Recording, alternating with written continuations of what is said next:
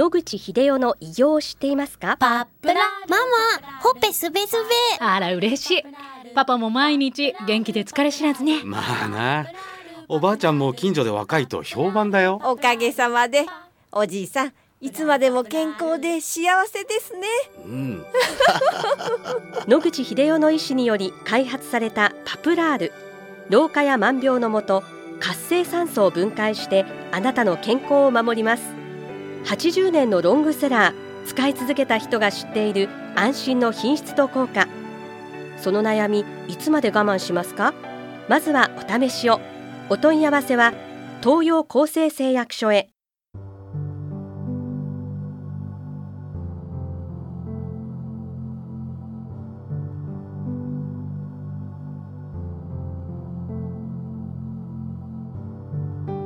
おはようございます。おはようございます。おはようございます。今週も先週に引き続き、サラヌマクリニックの院長、藤田徹先生をお呼びして対談特集をお送りしてまいります。藤田先生、白川先生、よろしくお願いいたします。はい、よろしくお願いします。今回は藤田先生がパプラールを臨床の現場でどのように利用していらっしゃるかの具体的なお話を伺いたいと思います。藤田先生、お願いいたします。前回でもちょっとお話したんですけども、日本先進医療臨床研究会っていうところがですね、まあ仲介してですね、このパプラールの方をですね、患者さんのお宅に届けるという形になっています。私どものクリニックで、えーこのサプリをお出しして、そのお金を受け取るというようなことはございませんので、えーそこは誤解なきようにですね、お願いしたいと思います。パプラールの方ですが、臨床の現場で、まあ、どういうふうに使っているかということでございますので、まあ、直行した例をですね、挙げさせていただいて、それでもって、あの、皆さんのね、情報の一つの糧としていただきたいと思います。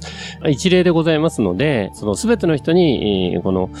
聞くというわけではないですし、すべての接種用に聞くというわけではございませんので、ただその人は非常によく聞いたと。それだけしか言えないんですが、ただまあ、直行したことは間違いないので、その件に関して少し詳しく掘り下げて、えお話しさせていただけたらなと思っております。これはですね、中部地方にお住まいのですね、卵巣がんの女性の患者さんですね。現在、御年60歳。そちらの中部地方のですね、病院さんでですね、卵巣がんと診断されてですね、それでもってあの、抗がん剤の治療を受けなさいと。しかも、まあ、工夫のない昼間にやる抗がん剤ですね。あるいはポリマーをつけたような EPR 効果をはじめとするような、そういったような有効な方法でやるということは全くなされていない。一般的に、どの病院でもやってるようなやり方での抗がん剤の治療を進められまして、そうすることで多分お友達の方とか親戚の方とかですね、まあ同じような病気になった時にですね、非常に苦しめられたということを、その方は、患者さんの方は知っておられて、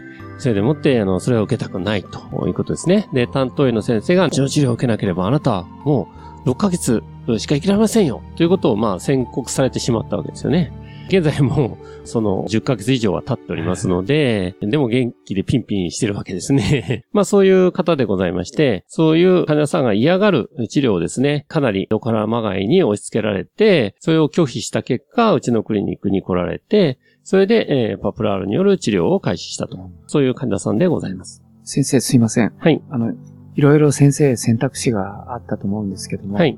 パプラールを選ばれた理由は何なんでしょうか？えーそれはですね、前にも申し上げたと思いますが、やっぱり病気の9割は活性酸素で起こっていて、その活性酸素、広い意味での活性酸素を7種類のうち5種類を消去できると。卵巣がんというのはですね、まあ非常に悲惨な病気であって、その手術となるとですね、えー卵巣子宮う全部取っちゃうと。そういうような恐ろしい侵襲の強いえー手術をですね、まずやって、で、その後にですね、今度は夫婦のない抗がん剤の治療をやってということになりますので、で、その患者さんは一応手術はなさったんですね。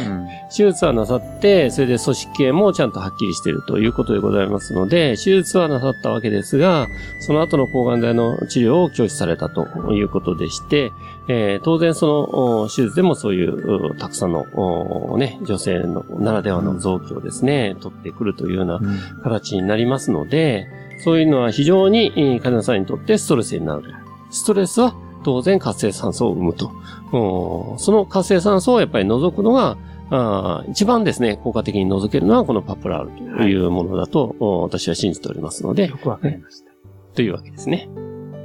はい。その患者さんはどのようにパプラールをご利用になったのでしょうか？えっ、とですね、最初のお方のプロトコールで、えーさせていただきました。つまり、えー私があの、お白川先生のですね、えーパンフレットを 見た時のプロトコールなんで、まあ、あの、1日目にですね、えー一応10本飲んでいただいて、えーその次の日からあの3本という形で、えーずっと今まで、え3本続けて飲んでいただいているという患者さんですね。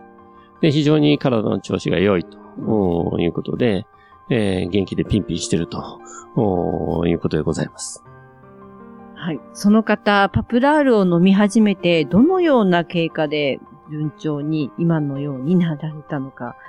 というのをお話しいただけますでしょうか？はい、そうですね。あの、うんまあ、あの、そういうね、えっ、と、大体臨床の病気で言うと、まあ、あー4期に当たるということですね。えーそれでもって、その、お転移が発見されたぐらいの時点だったので、ものすごい、えー例えばね、痛みがどうしようもないとかですね、そんなことはないんですけれども、やっぱりちょっと、お転移層があると言ってですね、非常に、それでまあ、しかも余命半年と言われてですね、非常にこう、ショックを受けられた状態だったわけですよね。えーですので、まあ、あの、お合わせて、えー、副腎のケアも行いながら、あーその、おパプラールの方をですね、えー試させていただいて、えー非常に走行したと。おそれでもって、えー元気で、えーあの、お暮らされているということなんですね。はい。白川先生、ご意見いただけますでしょうか？そうですね。えっ、と、私、あの、パプラールからスタートしたっていうのは、先ほど申し上げた胃がんの方あが中心で、それ以外のがんには、まあ、ほとんどやったことはございません。ですので、今のお話を聞いて、まあ、患者さんにとって一番の問題点は、もう、お前は死ぬぞ死ぬぞと病院で言われて、ものすごいストレスになっているというところなので、先生のおっしゃるように、まあ、活性酸素が満ち満ちている状態になっているということなので、私も